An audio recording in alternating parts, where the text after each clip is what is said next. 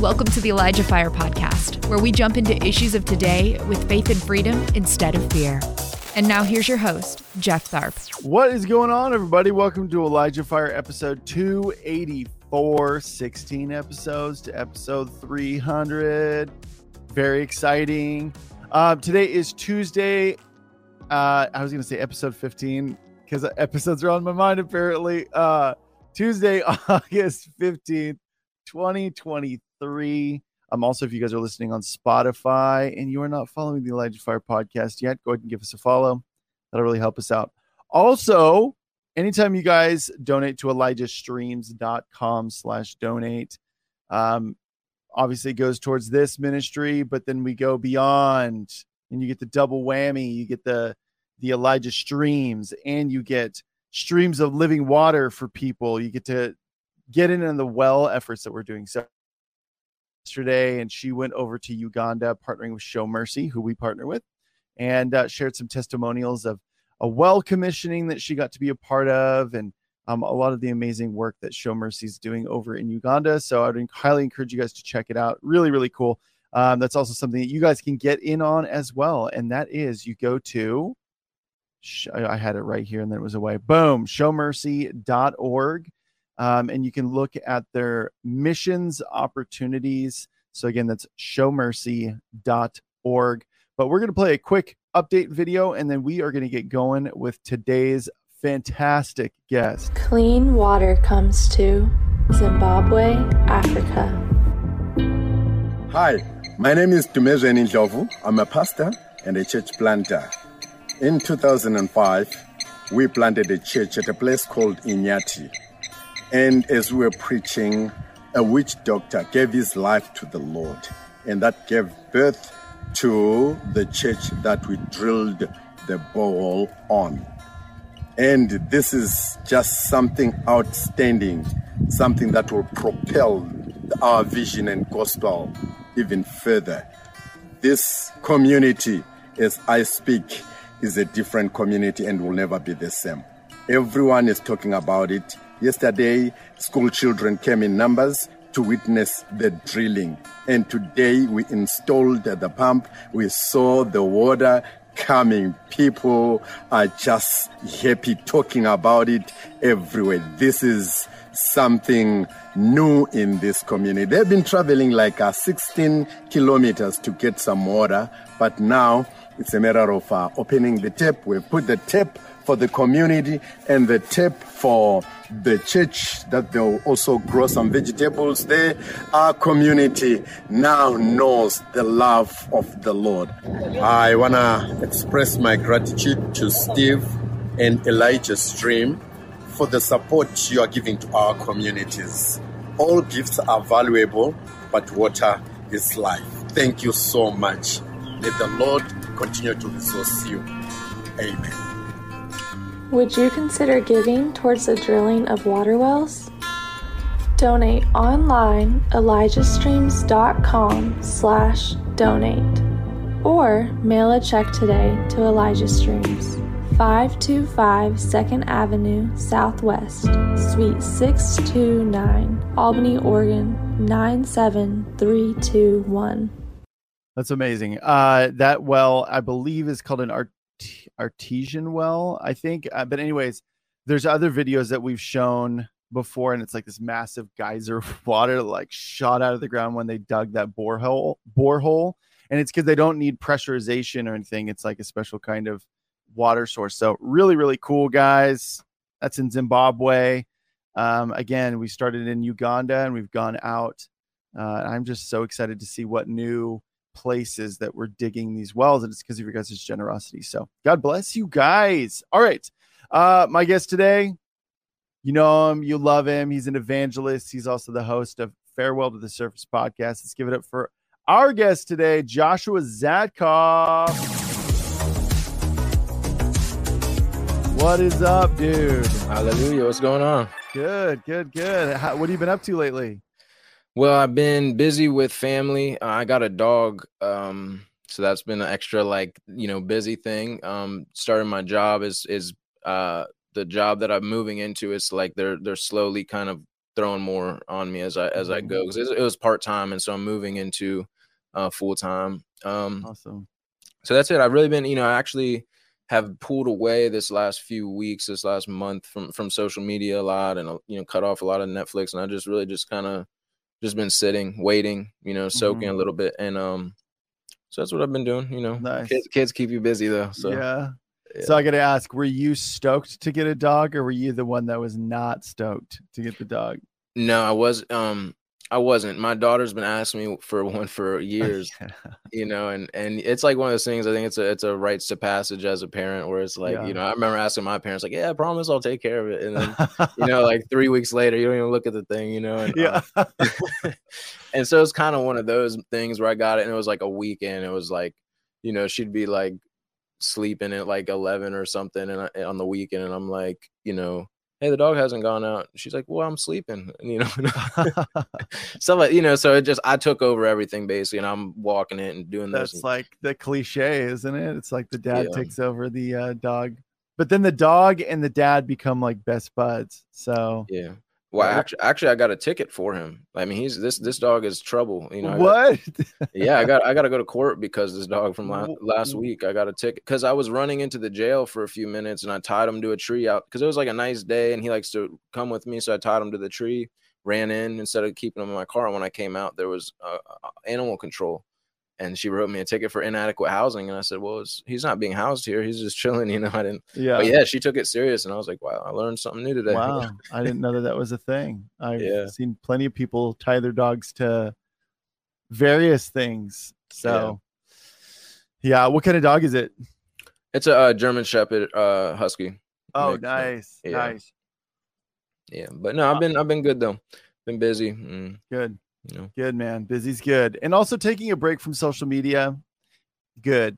You know, it's really weird actually. Like it, it, there really is such a thing as like detoxing from it. Like Yeah. it's like the first couple of days you almost feel that like you feel that that pull to like look at your phone and you know like and then after like a week it just kind of you just kind of forget about it and then you get to a place where you know for me for example i just I, I get to a place where i really don't care to have it at all Mm, but then it's like there's certain things about it where you're like it's i need it you know what i mean and, and so Yeah. that's why i like to pull away and then come back pull you know but yeah, yeah. Well, and especially like when you know you've been blessed with any kind of a platform, you Mhm. know, there's some good. There's a lot of good you can do there. But Right. I think it is important, like to, and obviously, look, I think it also goes along with pe- different people's convictions, you know, like, but uh, you know, I I do kind of miss the days when we didn't have social media, man.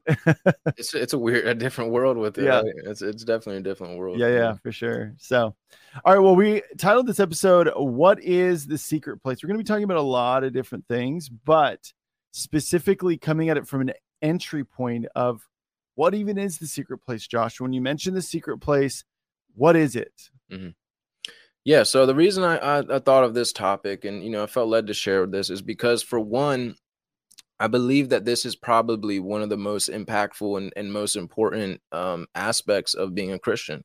I think that this topic right here, a secret, having a secret place, will make or break you, and that is what I believe. Just in non in in a non-judgmental way, that is what I've seen has separated people. You know what I mean? Like that's what separates the people. You're like, man, they really are carrying something versus just, you know, we just go through the flow of the Christian life. And um, and so you know, it's also one of the things that I get questions about a lot. You know, and just how to do it like this and how to do it like that. And um, so it's just something that it's one of my favorite things to talk about, honestly. And um, and I don't. I, the thing about it is that I'm careful in in putting methods on it because there's no methodology to it. Right, I do think my sister has a dog and and it's blind, right? And uh, what I notice about this dog is since it's blind, how it finds its way around the house is it finds a wall, um, and it and it guides the the foundation of the wall. So it rides the wall to, and finds the structure of the house, and so now Uh-huh. it can run freely. But for a while before, it had to ride a wall, you know, because it couldn't see.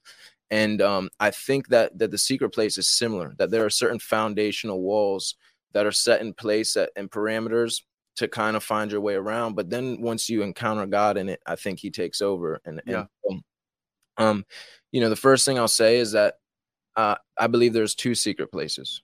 There okay. is secret place that's referred to in Matthew 6 when when Jesus he says, you know, go into a room and, and go into the quiet and close the door and talk to your father in private. And that is the the place of meeting. That is the uh, place that's associated with a physical location or a time or a place. And I believe that um, it's extremely important to have that and that's what and you know there's two i'll say real quickly there's two other you know aspects of this that i'm going to branch off into and one of those is priesthood and another thing is is altars because they all kind of feed each other um, but the secret place is i think the initial place that we need to to um, give ourselves to. And so I'll, I'll start with saying that the second secret place is the place in your heart. Hmm. that is the secret place the unseen place the the place where it's it's you and god and god is there and and he sees every motive every move every you know what i'm saying? And that is the that is the private secret place that you travel with. That is hmm. the the place that you live from and you flow from. And um so for me when i first got saved um i remember feeling such a pull to that to that place you know after having my initial i guess encounter with jesus right I remember feeling like that's all I wanted to do. And um, it was funny because when I moved into this halfway house and there was a, a bed there uh, in one of the rooms that was right next to a, a closet and it was like a little cool prayer closet set up. And I remember I said, you know, I, I need that bed. Someone else had the bed, but in my heart I said, God, I need that bed. It was like right next to this prayer closet. And it was like two weeks later, the dude was like, Yeah, I'm moving to another room. I don't want this. You know what I mean? And I got the bed. Yeah. Um, and so I remember having this just excitement of of rushing to that place. And what was interesting is that the more that I went, the more that there was a hunger um given. And it's like it's so interesting how God feeds us with more hunger. And that was what I started noticing. And and from that place, I I noticed that I started to only want to be there. And then when I would leave there, I would always feel just just different and so I, you know, I think that, and then from that place is where I formed the second secret place. You know, it's like it was there that I really um fine tuned the voice of God for myself. It's there where I quieted my soul. It was there that that I began to find the ways uh that that God is is drawn the the ways that he moves the way it was it was there that everything was established. Mm-hmm. you know what i mean? It's mm-hmm. it's that um that private place you know david was in the fields pastoring. Every every person in the bible had those those those pullaways jesus especially you know what i mean? It's the, those pullaways. And so for me the secret place is there's no method to it and that's what i guess i wanted to talk about is you know every people ask me you know how what do you do? What how do you do what do you do in the secret place? What does it look like for you? And i always tell people like there's no there's no method but there are things that are always there and one of them is time. You know mm-hmm. like there is no this is not a fast paced thing. The world loves fast and we see all throughout the psalms wait on the lord. He will give you strength. Wait on the lord. Mm-hmm. wait on the lord and there's a reason for that. It's because in the waiting there is also a simultaneous crushing. There is a it's like for example if you go into prayer most people when we we pray we start off in our flesh. We're praying from our mind. In corinthians 14 he says i pray and, and um and, and when he's praying in the spirit he says my mind is unfruitful so it means he's not even in his mind you know but we start off usually we pray from a list we pray from our mind we pray from our flesh. But then you'll notice a lot of times you know myself included there's times you just you just pray what you need to pray and kind of keep it moving but i've no I, I started to notice that there was uh, you know, I'm sure that you've heard the analogy of this, um, the temple, you know, the outer courts and the inner courts and the Holy mm-hmm. of Holies. I started to really see that play out. And I started to notice that when I would, the, the, the interesting about God is that you don't, you know, it's, it's the heart intention. So when I started to extend the, the time frames, not because I was just trying to, oh, I stayed for this longer, you know what I mean? But when I naturally just out of hunger and and love for God started to extend the times I was dwelling there. I started to notice, I started to transition into different um into different spaces, into like I would feel myself shift into different uh, dimensions. Yeah. And um and I started to notice, you know, again, not to not to try to put times, but I did start to notice that one thing that consistently happened was it wasn't until like 45 minutes or an hour into prayer like a prayer that i would even move into the place of like being really connected to god. It was like that first hour seemed to always just be noise. You know it's like i had to like empty myself and that first hour was yeah. you know you, you, you like people you know you always people talk about you open the bible and all of a sudden like people are talking to you and you know yeah, yeah. you get a text yeah yeah. all that kind of stuff yeah and so yeah. it's similar like the secret place you sit down and you notice you get quite like i'd like to start the secret place time off with just literally just sitting quiet for at least like 10 minutes. I don't mm. say anything i just in my heart i don't i just say father in my heart and be quiet.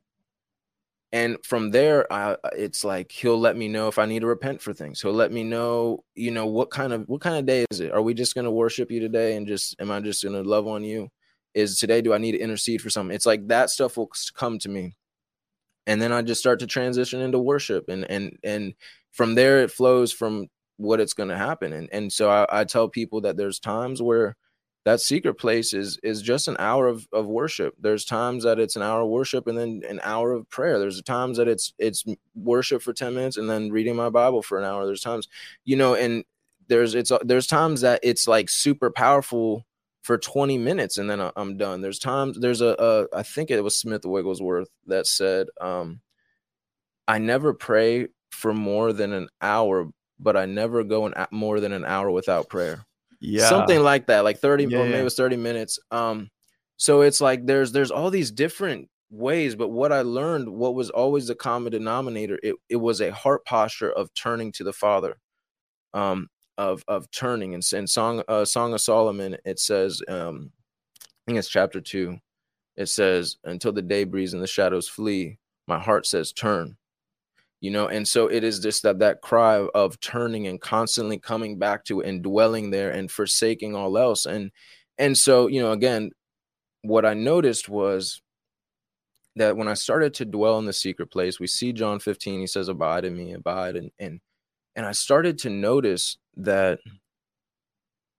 there was there was something more like I, I had in the halfway house is really where I learned a lot of this because the first year of my walk I was living in halfway houses, you know. So it was really interesting because the first one was a Christian based one. So I would say at least five or other guys were Christians, and then the other one it, it was just kind of balls to the wall and people were you know doing wild stuff there. And um yeah and so I learned you know I learned a lot in that time. And but what I noticed was that that was the the separation of the the people that would just we'd go to church they would do the bible study but then after they're just on the tv they're just hanging out screwing around and then i would pull away like i just was i you know and i know it's all it's it's all god given paul said Right. it i work harder than any of you but it's not i it's the grace of god and so don't don't be mistaken and, and, you know i don't think that any of this was just oh i, I did this It's right you're all- not it's tooting your own horn you're just No. pointing at a difference yeah I'm just sharing. Yeah, I'm I'm literally just No. sharing like how it happened and what happened and and like I said, it was the hunger uh, um to to seek him that was the reward was just more hunger to seek him. right And so that was always the, you know, and so I started to notice that I would pull away, and then I started to notice myself kind of separate within just terms of holiness, just terms of like um you know my day-to-day stuff. Like i didn't want to cuss uh, then the people that just wanted to go to church and then come home like they were still cussing they were still do- so it was just i just started to notice a drifting away and a separation where i started to feel like i don't feel like i have much in common with this anymore you know and and and so it was from there that i started to seek out you know um generals in the faith older saints in the faith and and when i would read their lives i noticed that they all had the same thing in common. Seek the secret place and they all had the biggest emphasis on prayer. John Wesley was known for praying like 17 hours before a, a sermon, which is insane that- to my mind. is- yeah. But to him it's like endurance too i think. Like when you do it the more you do it the longer you can go you know what i mean? Like the same with like reading the word. Yeah. it's like at first like 10 minutes out of your day seems like a big yeah, like that's a big sacrifice. Yeah, but then you know given a year's worth of doing that or more 10 minutes is like no i'm not even that's nothing you know Yeah. so No, it's it's true, and and I do believe we're graced for different things. I, I always joke around and say I have the prayer life of a prophet, but the work ethic of an evangelist. You know, and and the, and I've noticed that there's different graces. Like I, one of my best friends, he's you know he's definitely got a teaching grace, and he loves the word, and he'll spend like four hours in work in the word, but doesn't want to you know pray very long. And I'm I'm the opposite. I don't really like to spend. I used to spend a lot more time in the word. I don't really spend more than like an hour or two in the mm-hmm. in the word at a time. Um, but I like to pray longer. Thanks for listening. The Elijah Fire podcast is made possible by donations like yours. To become a partner, visit ElijahFire.com slash give. And so it's, you know, we have that complete opposite and you see it in us. Like he's a lot more um very apologetical, very, you know, that is his secret place is he he flows from that place. And you know it, it really does show the separations of, of grace and how we're we're all designed for different purposes. Um and so then uh you know i guess the you know the the secret place of the heart is really the interesting one i think because that is the one where you you begin to, like that is the one that will bring you back to the physical physical location you know it's like i started to notice like my first encounter with i guess i would say the secret place of the heart was i started to notice just because i didn't know the voice of god you know what i mean i just knew that i believed in jesus and I started to notice this other voice was coming to me, you know, that mm-hmm. was bubbling up from my heart. It wasn't uh-huh. a thought, but it came as a yeah. thought. And and when I would pay attention to it, I would feel more and more free. Mm. And I noticed that I would just pay attention to this voice, and, and then it would it would start like leading me on these little like missions, you know. And it, it was mm-hmm. it was mm-hmm. kind of like weird, but I noticed when I obeyed that voice, I would feel more free and more full. It's interesting because when you look at um um uh, uh, Samuel, it says that the word of the Lord came to him. He called him his name, and he thought it was Eli. And then he says, "No, go back to bed." And then he comes again. So three times he audibly speaks to Samuel. Mm-hmm. And it said the third time it said he had not known the word of the Lord. So we're talking about an audible voice, but there was something about not just hearing it, but knowing who it came from and it wasn't until the third time that he knew the voice and so when i began to to hear that voice and know who it was and would listen to it i would notice life if i wouldn't listen to it or find an excuse out of it or let my flesh take over i would feel a quench and i would feel mm. that that like drifting away and so that's why the secret place is of your heart is so important like mm. i mean like having a soft heart you could there's people say i don't get convicted about this and it's like you could be God could be uh, convicting you about things that you just don't your heart is hard. You just don't know you're getting convicted yeah. about it, you know, or he just stops convicting you there because he knows you're you've hardened your heart there. And so, mm-hmm. um, the secret place of the heart is really, I think, what drives the whole thing. Um, yeah, yeah, yeah, and I think that this is um, specifically the secret place of the heart is encouraging because man, I can't tell you how many how many testimonies I've heard or teachings I've heard about this subject over the years of my Christian walk. And people are like, and you gotta, and you know what I do? I sit for five hours in prayer. And I'm like, the stay at home mom can't do that, you know, or the stay at home dad or whoever, you know. And um, there's also just different seasons of our lives where mm. that it's just not as readily possible. Not that it's not possible at all, but um, and so that's why it's so important. It's like it's like um, to me, it's like a battery, you know, mm. and it's sometimes it's even a long lasting battery. Longer, sometimes it surprises me, but it's essential to have those like physical, like secret place times because those recharge the battery and also do even more. I think. Um, but when you are in those seasons of life where you got to be mobile you know you can't you don't have a luxury to just be like i'm having a, i'm having a rough time i just need to go be with the lord right now you don't have you know i just always go back to stay-at-home moms you know that mm. like they're busting it out with their kids and they're around them all the time and then their spouse comes home and then like that's their time and then they go to bed you know mm. um and they got to do it all over again and so having those moments where that that that battery you know the, the secret place of the heart is absolutely essential yeah so man that was an alley-oop right there that was that was that was definitely a good thing to touch on because one thing i noticed about the secret place that you reminded me of that I wanted to talk about too was the transitions of it. And Mhm. back to there's no methodology. Um, when I first started out, I mean, my all I knew was just to I, I you know praise God I was blessed and, and got baptized with the Holy Spirit very early, like three or four weeks into my my walk. I didn't know what it was. It just it just happened spontaneously. Sweet. So I already kind of had that to where I just knew to to pray in tongues when I didn't know what to say, kind of Mhm. thing. Um, but what what I noticed was that there was a transition of times where I, mean I, I was I was a secret place, you know, addict. I, I you know I really was like the first cut like two years.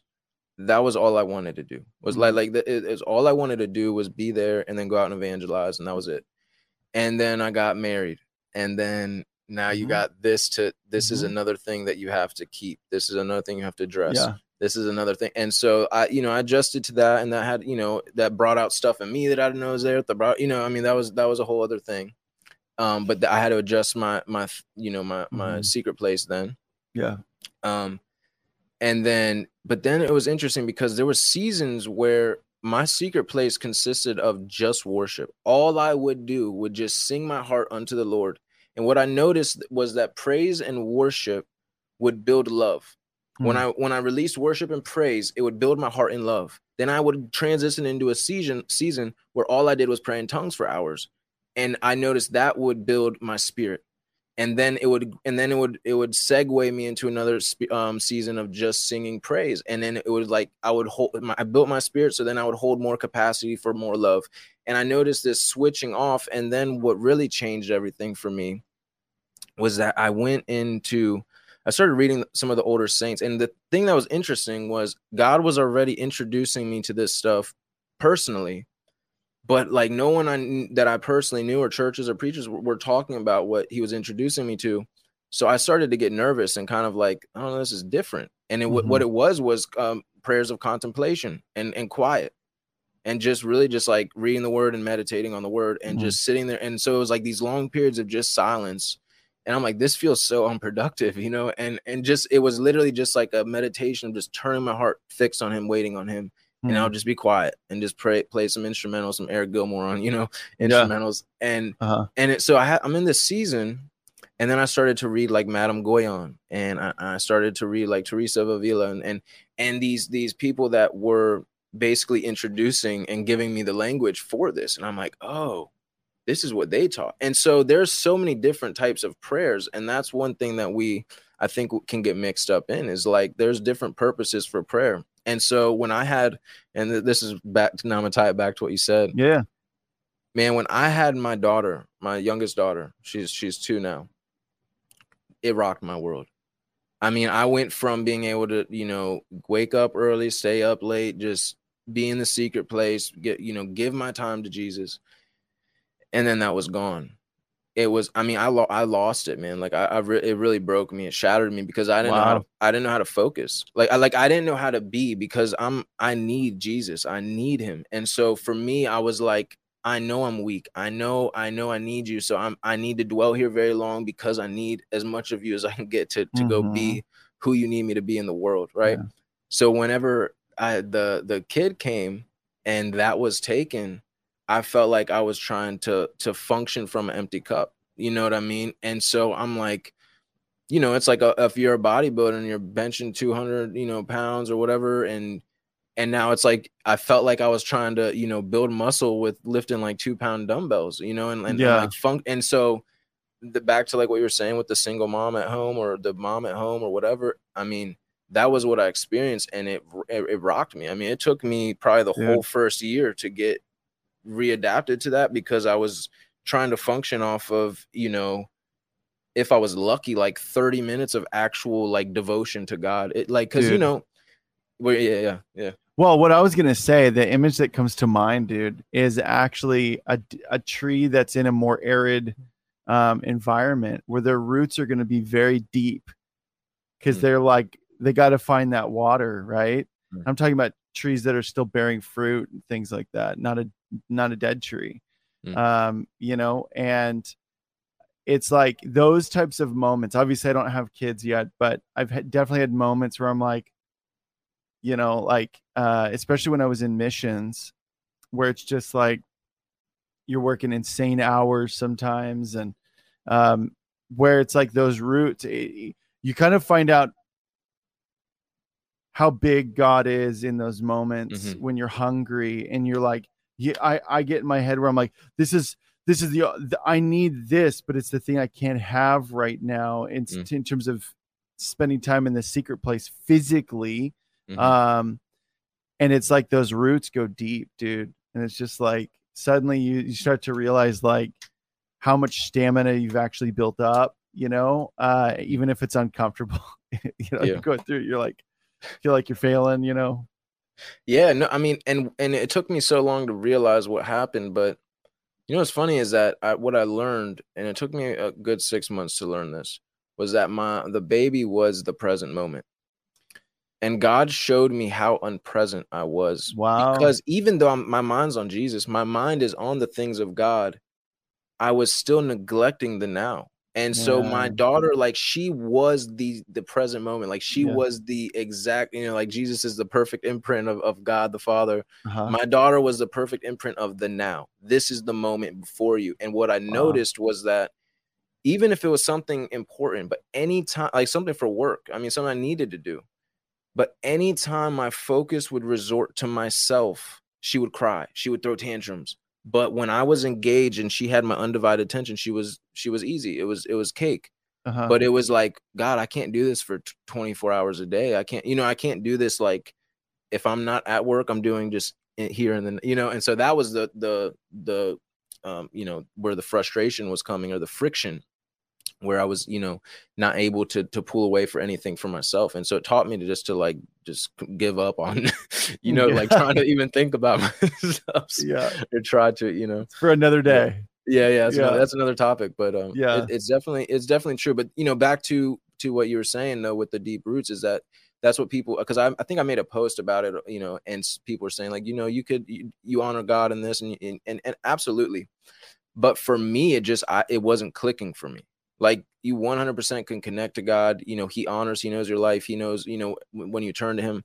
So in no way was i like negating that or or you know unvalidating that um but for me it just wasn't working. Like for for myself i had to pull away. Like i had to find that time. And so um once i surrendered to it i think you know he got me through it. But um but i think i'm you know as far as the secret place um there's there's grace. Like that's the thing you don't you don't create the secret place in the sense of i'm because you can go and say okay i just need to be more secret place if you know what i mean?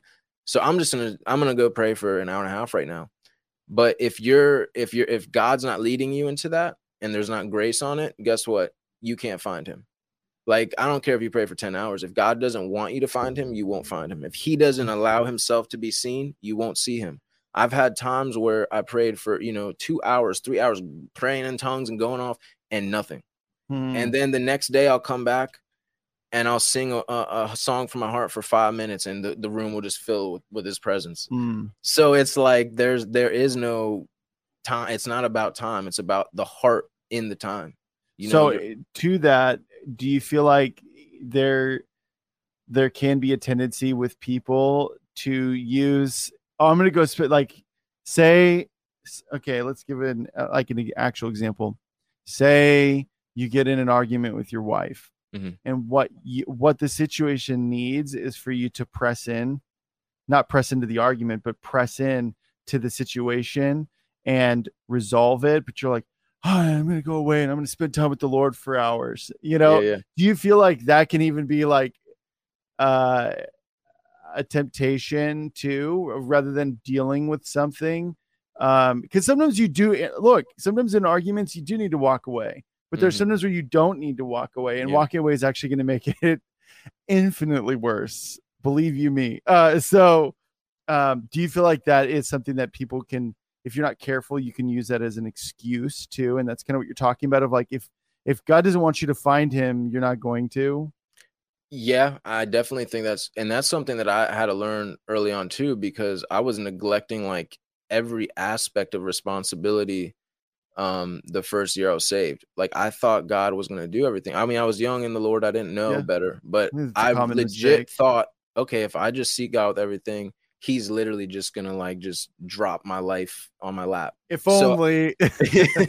yeah, so like okay, I learned like, oh, okay, I do got to pursue some of these things. I got to Mhm. put my my hand to the to the plow. right. Um, but absolutely, I think that there's been times in my life where I've used Jesus as an, a form of escapism, you know. But I'm also um careful because I'm like, man, I, I, I like I said, like I, I know that I'm dependent on Him, Yeah. and so, for example, the the marriage situation, there's times where I've definitely probably should have finished the conversation and go, and go to pr- uh, go to prayer instead. But it's also in part been because I'm like, I know I'm going to say something dumb. I know I'm going to say Mm. something wrong if I don't do this um and so that's been a you know finding the grace Sure. in that and and just holding my tongue and and and communicating that like hey look i'm not in the spirit right now i'm, I'm gonna say something dumb let me pull away i'll come back kind of thing Yeah. you know Yeah.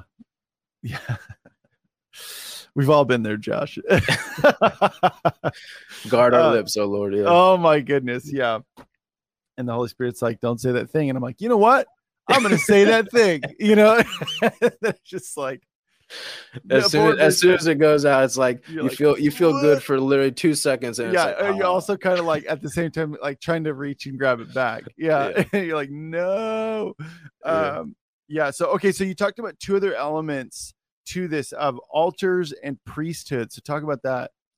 Yeah, so the so I'm gonna go into to altars real quick. The first thing I'm gonna say though about priesthood because there you can't disconnect them. So priesthood and altars are connected. They are you know, um, they they function off each other. And so the first thing I'll say is that you cannot function. That's why my Instagram eh, handle is is Kingdom Priest Mhm. because I learned that you cannot function at any capacity in the kingdom without being a priest first Okay. if you do not know uh, the the the the office of priesthood is a office of ministering unto god but also of of keeping what has been given of of stewarding what has already been given. It's about it's about standing in a place of intercession between god and people um, ministering unto the lord and then keeping and covering what's already been given. So people like you know god's given them this and they don't even steward that but they're wanting what's next and what's next after that and so i'm like i can't be an evangelist like you're a son first sure but i can't be an evangelist till i'm a priest. I can't you know what i mean? I can't do, have ministry until i'm a, I'm a priest of my life. I can't you know what i mean? And so priesthood is like that is the the foundation root i believe of what all believers should be or should um you know build. And so when we look at altars you know i'm not gonna get too deep into it. I just want to kind of give some rough you know surface stuff on it. But when we look at altars it is something that you see all throughout the old testament we see abraham he built four altars throughout his his life and then we look at um you know there was when in joshua 4 when they cross over the jordan they they make uh and they're so they make an altar of, of the stones they pile up the 12 stones so we see that there's altars for different things. There's altars of of memorial when God brought them out. There's there's um altars of praise, of thanks. There's there's altars that signify um being called. There's altars that have um they have all different there's different altars if you look throughout the whole Old Testament. But what's interesting is that the power of an altar is not necessarily uh, that you have a physical thing. Like if you look, I got uh, I don't know if you can see, I got a little cross behind me, and I have some incense things these were a part of my grandma's altar. She had like an actual altar, and you know she was Orthodox, and you know when she passed away, I, I, I took some of them. So they're part of an altar, and I put them in my my prayer room. You know, and I made. I don't have a physical. This is my altar to the Lord, but I have a spot. And what I've noticed about altars is it's a place that you you meet God intentionally. It's a place like this place you can build an altar anywhere. You know, it's a it's a and so at my old prayer room, it wasn't i remember you know i felt kind of uh, i had like one of those little moments of feeling kind of good about it because i had a, a you know my prayer room i started to notice that my my older daughter she wanted to sleep in there when she first came to live with me then my younger daughter like that's the only place i could put her to sleep. And it was a, the, the way i knew it was i had built an altar there and established a place of prayer there is because i could be stressed out not in the you know in my flesh and go lay in there and not say a word. Within 10 minutes i would have to I w- it would pull me into prayer I could I could bring, you know what I'm saying, people into it and it would stir them to to pray, or you know, I would pray in there and, and people would just start going through deliverance. And I'm like, Mm. I'm not even praying. For, it was just I had established a place where God would visit me, where it stirred me. And and and you know, I mean, I have one in my car. I think all Christians love praying in their car. It's a good spot, you know. Yeah. Um, And so, what if you look at altars? Uh, one of my favorite stories about it is if you look at Genesis 13, um, this is when Abram and Lot are leaving, and they both have all these um, possessions. They it says that they were divided by their possessions. So the possessions that they had attained were the re, you know that's a whole other topic and another story. But they they get divided by their possessions, and then when you look, it says that that Lot went and moved his tent right by Sodom and Gomorrah. And then it says, this is in verse 12, it says that um, Abram says he set his tent in between Ai and, and Bethel. So he's uh, Ai is, is a place of ruins and and Bethel is you know house of God. So he set it in between these locations of ruins and, and, and the house of God. And it says the first thing he did was he built an altar. Help Elijah Fire continue to make an impact around the world. All donations go toward making Elijah Fire and the Elijah Fire podcast possible. Visit ElijahFire.com slash give and become a partner today. But you'll notice that Lot didn't build an altar. All he did was build a tent. And so uh, exactly one chapter later to the verse, you see that that you know Abram's got his promise, and you know God's like, get look wherever I got you. And then it says, whenever there's word that the you know the kings are, are about to go to war, you see that Lot is now in Sodom and Gomorrah. He had moved his tent, so he built his tent right outside the gates without an altar. The lack of an uh, altar is what pulled him into living in Sodom and Gomorrah. Mm. So now he had now because Abram had established the altar, he has to come because he's he's he knows what he needs to do. Like before making any moves, altar. Before I, you know what I'm saying? Before I before wow. I do anything in the morning, Man. altar. Like before we move, we have to visit the altar. We have to build the altar. And so we see that that was the that was the dividing factor in my opinion. You know what I mean? I'm not gonna make a doctrine out of it, but but in my opinion, that's what I noticed. So Lot didn't make an altar. He ended up getting pulled into Sodom and Gomorrah with all his possessions, losing everything he had. Abram knew the importance of an altar and he was kept and also was the deliverer of Lot. Hmm. And so the I mean uh, we also see in um in Second Kings, I think chapter 14 I think, but um there's one of the kings and this is a um uh Moab king, Mo- Moabite king I think. He's going to to war with Israel, right? and it says that he offered his son on the altar. This is now this is this is a pagan, you know, king, but he pagans know the importance of an altar, so he puts his son on an altar, and then it said Israel had to turn back. So there was something about because he offered a higher price on his altar, because he he put a sacrifice of his own son on the altar, it was as if it overpowered the, the children of Israel. They wow. had to turn back from war. And so we just see all throughout the Old Testament the, the power of an altar. And so that's mm-hmm. obviously, you know, tied into to the secret place. And um that's something that's very, very interesting because I didn't I didn't, you know, when I realized that, like, for example, when I moved to this new spot, I don't have a, a, well, I have a prayer room and potentially that I, I it has storage in it right now. And mm-hmm. once it gets moved out, then that's my prayer spot. But since I don't have that, I'm like, man, I don't have like a place I could really just build my altar. You know, I pray in my room, but it's it's a different thing than when uh when I had my designated prayer room. You know mm-hmm. what I mean? So mm-hmm. yeah. Yeah, and something else that I was thinking about too is like uh I have like like five different thoughts, so hopefully hopefully this comes out uh right. But I was just thinking about um you know, because we are a royal priesthood, like it says in was it First Peter? Yeah, First Peter. Yeah, um, like the whole idea of like the holy of holies, you know, um, and that the veil was torn, and that like we have access to that. Before it was the high mm. priest. The high priest was the one that had access to that, the holy of holies, where the the ark of the covenant was, and um, God's manifest presence was Mm. Uh, first, First Peter two five is the verse. Yeah, thanks, Nation. Um, and um, that I mean, everything that you're explaining right now is is building out that idea that that we can access the holy of holies. Um, and I mean, honestly, just had never like, uh, because I saw your your your handle on uh, you know you know Instagram stuff, Kingdom Priest, and I was like, oh yeah, that's in the New Testament. And I just it's something I'd never thought of. Like, mm-hmm. even though it's you know, we are a royal priesthood, you know, and the connotations of all of that. Um yeah, man, it just like it got me thinking. Like ever since I've had you on the show for the first time, it's had me really, really thinking about that. Um, and uh, just like the whole idea. I mean, like what you're talking about now, of like fostering like an altar in your home. Um, and yeah, it could be your kitchen table, man. Like, doesn't have to be like yeah, like a freaking shrine, you know? Yeah, yeah, yeah. No, it doesn't have it to. doesn't yeah, exactly. have to be. You know, it's like it can be your kitchen table, like because that's where I do a lot of my connection with the Lord. I just go, I sit at the kitchen table. I got my concordance. I got like a couple different uh, translations of the Bible. I got my journal. Um, expectant for the Lord to bring that spirit of wisdom and revelation, like it talks about in in Ephesians. You know, and Mm.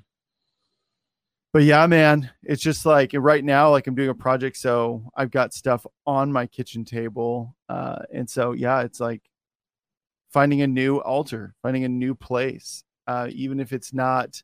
Oh, in my mind, you know, it's got to be this like it's got to be a whole room. You know, I'm like Yeah. sometimes you don't have that luxury. You know, Yeah. No, absolutely, and, and and that's what that's what I think I realize is that I know when an altar is established because it pushes me into prayer. For example, I had Mm. an altar um, where I used to live. I had a long driveway, and I would take walks at night up and down it, and uh-huh. it prayer walks. It was like a mile long driveway, so I Wow. used to do my prayer walks and stuff on it. And there was this little pool off towards the end of it where it was just like a parking area, you know, and you.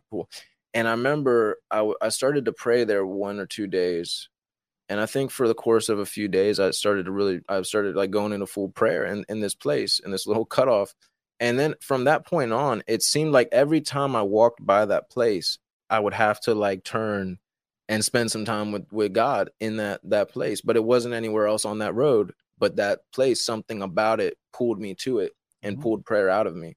And so I think that's it's just it's where you're acknowledging and, and establishing intentionally, God, this is a place I meet you. So it's your kitchen table that works. You know, it doesn't matter where it's at. Yeah. Yeah, yeah, absolutely. So, what would you say um, to? Let's kind of bring this on like a grassroots level. Um, say there's somebody who's never really, maybe they've never fostered, you know, uh, an environment like you know uh, the secret place. Um, you know, and maybe they're they've been walking with the Lord for a while, and maybe they fell out of it. Uh, like, what would you? What I mean, what would your advice be? My advice is to start small, but be consistent and patient. And so, what I would say is, it, if you just have a one bedroom apartment, whatever it is, you know, just have a room where you, you're saying, Look, I'm to meet God here. Put on some worship and every day commit to a time. And this isn't a religious thing, it's just a commitment thing of, of, of this is part of the secret place, is carving it out for God it's it's part of the sacrifice of this portion is for you alone so every day at pick your time whatever's convenient for you. I personally think late nights and early mornings they're just they're just something about them that are better for me. Yeah. um especially like early mornings they they will make or break my day i think. Um but uh um that was one of the things that having a kid challenged me is like it ruined those those early mornings. I was Oh, too yeah. tired. Um but anyways so pick your time and say look every day from you know 6 to 620 6 whatever you know 15 20 minutes i am going it's, it's your time god so you are consistent with that. You start meeting him there. Just read your bible. If you don't if let's say you read your bible for five minutes and then you're like i just feel like leaving just sit there and say lord I, you know i told you i'm gonna give you this 20 minutes and I, i'll just wait on you. If you mm-hmm. just want to sing worship songs sing along for 20 but you just consistently give him a time and he will start to pour on it. And then from there you'll notice like one day you'll you'll go in there and you'll you'll kind of get lost in the word or you'll get lost in your worship and you'll realize oh wait i've been here for like 40 minutes Tight. and then it just starts to grow and so that's that's what i would tell people is just pick that time and be consistent and faithful to that and once god it Mhm. says that god is a rewarder of those who diligently seek him it says that he loves those who love him and are diligent in seeking him in proverbs 9 so when he sees oh they're really sincere they're serious you know and you are just consistently doing it he will at some point he will he will show up and Mm. something will occur there's a a prayer channel i like called push and and i just like it because it's an acronym for uh pray until something happens Uh-huh. you yeah. know and that's kind of that's really the kind of how it has to be where you just set your heart to i'm just committed I, I, believe you're faithful and you'll show up. And so this is your time and, and I'm gonna give it to you. And it might last for the rest of your life. It might just be a season and you change the times, but um, that's what I would say for anyone, you know, just just start with something, give them yeah, what you can. I think it's great. Uh, something that, and I don't know if you've had a whole lot of experience with this, but something that it's actually really helped me is actually fasting. Yeah. And everyone's like, oh, fasting. But I'm like, dude, I can't even tell you like when I've gotten into a fast. I've done two day fast and then 10 day, 10 days is the most I've done. But yeah. um man, um the deprivation of food and having to completely rely upon the Lord for sustenance like that, man, it just kind of cuts out all the noise. And it's just like, I would say, like three days into a 10 day fast, all of a sudden it was just like, you know, you'd sit down to spend time with the Lord and it would take a second, couple of minutes to kind of get into that zone. But during my fast, it was like, my butt barely hit the chair and all of a sudden it was just like god's presence was so mm. thick dude um and then I've had fasts where then, like that doesn't happen. Yeah. But the fruit of it is a greater connection with the Lord. And it's just like so that's something I don't know if you've you've had a whole lot of experience with fasting, but that's something that's helped me. Yeah, that might have to be the next time we talk. That might because that's that's really one of my favorite topics. The secret place, fasting, like all these are my these are my like that's my favorite things to talk about because these are what I believe like for example like if if if i if i'm talking about teaching about altars and teaching about the functionality of the prophetic and stuff like that's cool. We need it. It's helping build and encourage the body of christ. But like if if we are not pushing people to jesus in the secret place pushing people to the place of prayer like that's where it all takes place for everybody. That's where we really that's our number one place we need. Um but fasting is definitely one of those make or break things as well. Those that's one of those things that uh, just I when I study the people that like we read about and we talk about, you know, they all have the same thing in common: long long periods of prayer, and they fasted a lot. And um, and not, it's not a religious thing; it's just a lifestyle right. that you just do by grace. It just it, mm-hmm. like I said, the more you the more you give, the more He gives you to give back, and it's just a continuous thing. But um, yeah, well, that's definitely an, another helpful one as well. I think the a good analogy is it's kind of like um the one that I, I kind of made up for myself is uh it's like trying to vacuum with the full vacuum. You know, fasting is it's like when you when you have a full vacuum, it's like dropping all these pieces. Like uh-huh. God's like uh-huh. throwing all this stuff on the ground, and you just you're like just yeah. not being able to receive it. And then when you fast, it's like you you empty that vacuum out, and it's just like yeah, just, that's you just, great. You just start sucking everything up, and it's like yeah. the biggest thing that I realized about fasting is like you were saying, like how quick because what i realized and this was a determining factor is that we have such and this is one of my things within christianity i'm trying to find the wisdom and the right words to really uh you know explain better.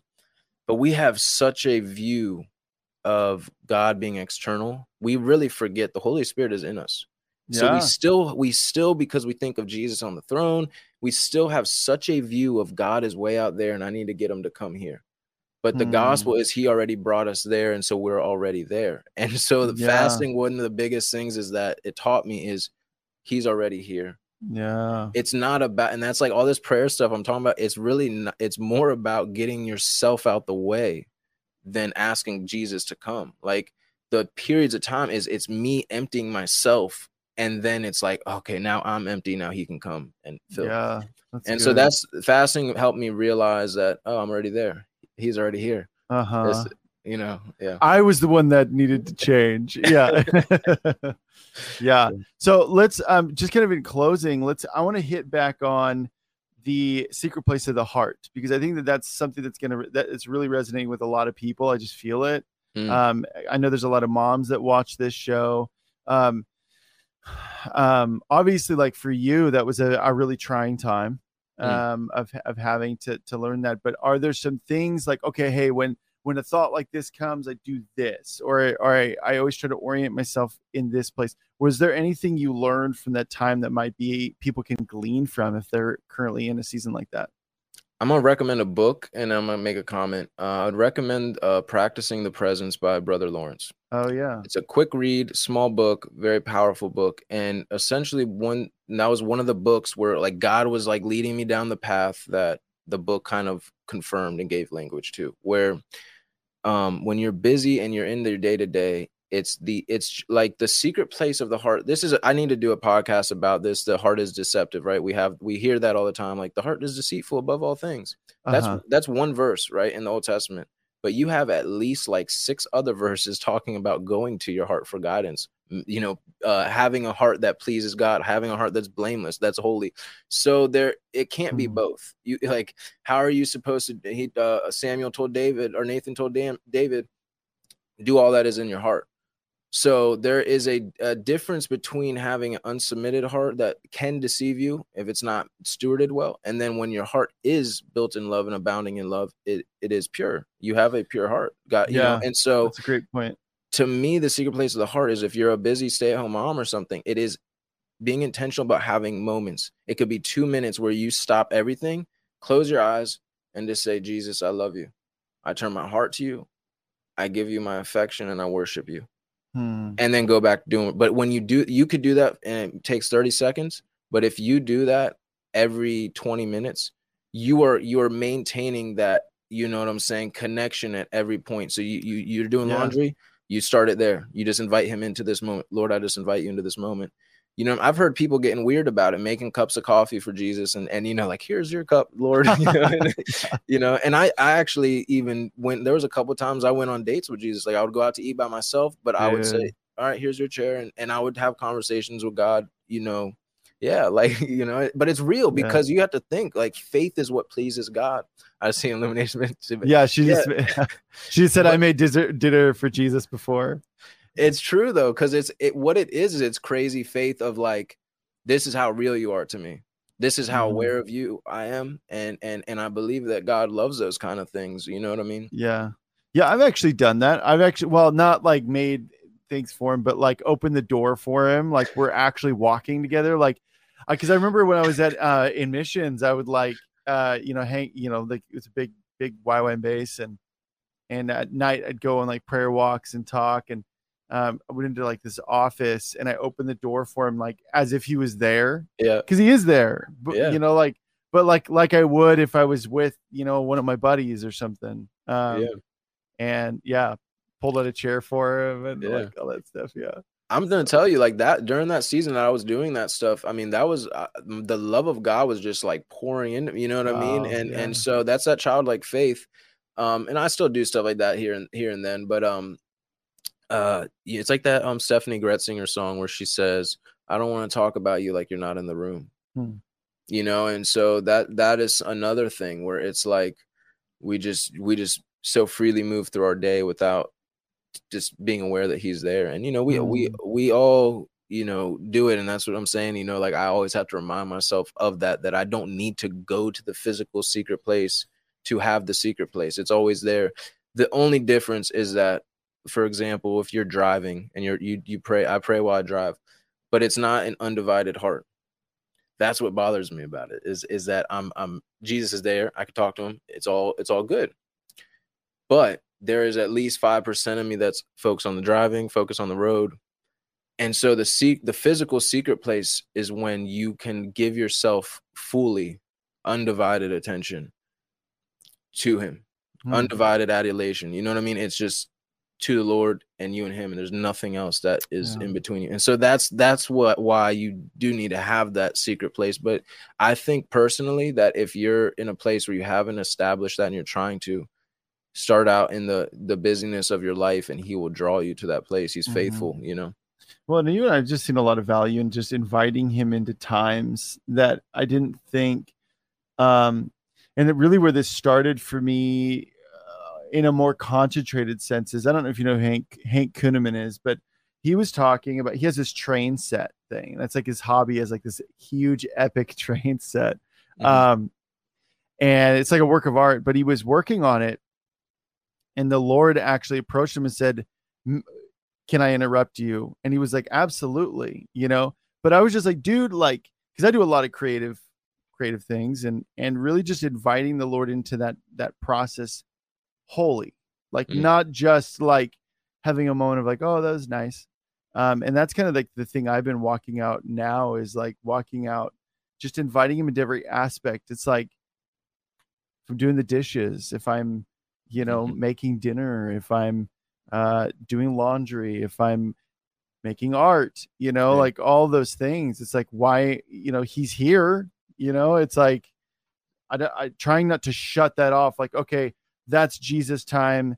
This is non-Jesus time. I'm like, I mean, Yeah. like, but is it like Yeah. is there a separation? Like there, like if he's in, if I have the indwelling Holy Spirit in me, if Jesus is here, then you know, like this thing should be those lines should blur significantly between like sacred and secular. So Yeah, one no, one hundred percent. It's just that uh, it's awareness. It's Mm-hmm. it's a constant awareness uh, of of him, and I, I Right. think that's that's what changes it. Is that's what changes at least for me. That's what changed it from doing Christianity to walking with Jesus. hmm, You know, like just I'm just with them, and Yeah. and you know we're on, we're on whatever journey is at hand, and and when I got to do stuff I don't want to do, or you know the mundane of life, mhm, um that's what brother lawrence says in the book that there was you know no difference between him washing dishes and and going to the the church for service you know he said i Well, felt you go. jesus all the same you know and, and i think he i think it's him or someone else they have a quote it's one of my favorite ones he said uh just because i hear the guys saying it even though i don't know i haven't heard the guy speak but he said um jesus is in the bubbles you know and, and the dishes in the bubbles and so it's Mhm. just i think it's in colossians where it says you know christ is all in all like he, he his glory fills the earth uh-huh. Yeah. so it, it's yeah, like he's like now there's no Gentile or Jew, circumcised, uncircumcised, slave or free, barbarian, Scythian, or barbarian, Scythian, slave or free, but Christ is all and is in all. yeah yeah yeah yeah there Yep. you go Amen. Well, dude, I, um, and I just feel a hunger in people to seek God in the secret place, where whatever season of life they're in. So, would you just pray for that? Yeah, that's what that's what okay. Father, I just thank you for your love and your grace. And uh Father, I just ask that you would begin to touch everybody's heart that's listening and that you would help us to abound in love, that we would be able to present our hearts before you holy and blameless. Father, I ask that you would uplift fallen hearts and, and hearts that are weighed down and that you would fill them with your word. You say in your word that it is by your word that we're strengthened. It's it's by your word that we're upheld. And it's by the sending of your word that you hold us up and pull us into new. It's your word that we need. And so, Jesus, I ask that you would just begin to deposit uh, a fresh word to everybody listening, those that need encouragement, uh, no, those that that that just need an uh, upliftment. I ask that Father, you would begin to p- send those words and plant those seeds. And Holy Spirit, I just ask that right now you would just bless everybody in in the place of the secret place. I ask for a hunger to be deposited. I ask Holy Spirit that you'd begin to pour out a fresh understanding, and this word would land in all the right places and the right people. Um, Father, just pull people into the secret place. I, I ask that you would just give people a desire to know you, to to be with you, Lord. I, I ask that you would give people uh, uh, more of a hunger to be a light in private than in public, Lord. That that the the private light, the private burning candle is the most important one. And so I just thank you for establishing that tonight. In Jesus' name, Amen. Amen. All right, Josh, how can people follow you? How can they listen to your podcast? Farewell to the surface. Um, you can follow me on Instagram at uh, Joshua underscore Kingdom Priest as well as TikTok, and I have a uh, YouTube which is just my name, Joshua Zatkoff, and you can follow me there. And Posting Yeah. music and such. yeah, I got to get more. I, like I said, I pulled away. I've been pretty inactive on the social mm-hmm. media stuff, but I'm about to get back at, back at it. So Awesome, man. Well, dude, thank you so much for coming on. This is a great, great Always. conversation. always, so good. man, love talking, to you guys. Yeah. Everybody have a blessed Tuesday. Tune in Wednesday. We got a juicy one tomorrow. Oh, we've got Illumination. She Illumination Spencer, who is the producer of this very show, is going to be the guest on Elijah Fire. So I'm very excited. Illumination is very excited. You all are very excited. That's going to be tomorrow at 2 p.m. Pacific time, 5 p.m. Eastern time. We love you guys, and we'll see you tomorrow with Nash Kiba. This has been Elijah Fire. Thanks for listening. For more episodes like this, you can check out the Elijah Fire podcast on ElijahFire.com, on Apple, Spotify, or wherever you get your podcasts. You can watch us live every weekday at 2 p.m. Pacific time on YouTube, Rumble, Twitch, and Facebook. Elijah Fire is presented by Elijah Streams and is part of Elijah List Ministries. Go to ElijahFire.com slash give for more info on how you can donate today.